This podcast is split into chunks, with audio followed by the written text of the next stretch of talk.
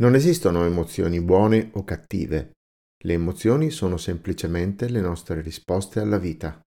Oscar Wilde. Credo che l'affermazione di Oscar Wilde possa trovarci tutti d'accordo. Il problema è come gestire le emozioni, perché a volte possono crearci qualche problema.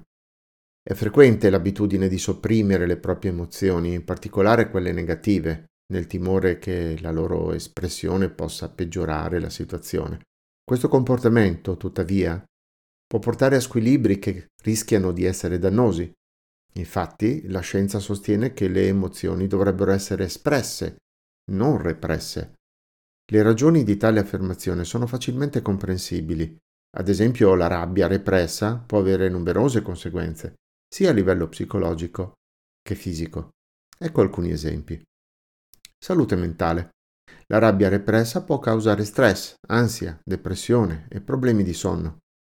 Può anche portare a problemi di memoria e concentrazione. Salute fisica.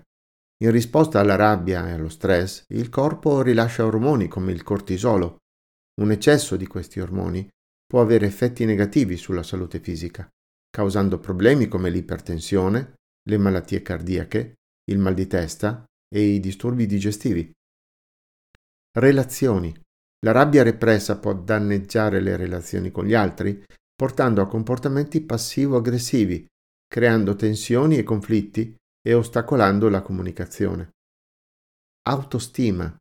Se non si esprime la propria rabbia in modo adeguato, si può iniziare a sentirsi impotenti o inadeguati, il che può minare la propria autostima. Comportamento autodistruttivo.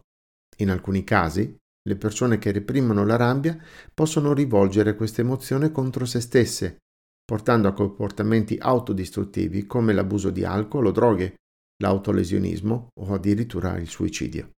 Quindi l'espressione della rabbia è sana? Sì, se fatta nel modo giusto. Infatti non significa sfogarsi in modo violento o aggressivo, ma piuttosto riconoscerla, accoglierla ed esprimerla in modo ecologico, la soluzione più semplice è parlarne con qualcuno, ma se proprio non si può o non si vuole, può venire in aiuto un metodo semplice e alla portata di tutti. Scrivere.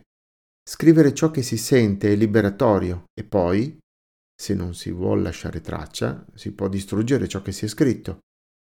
Per la mente si tratta comunque di uno sfogo e il solo atto di scrivere, soprattutto a mano, rappresenta un valido espediente per liberare l'energia accumulata.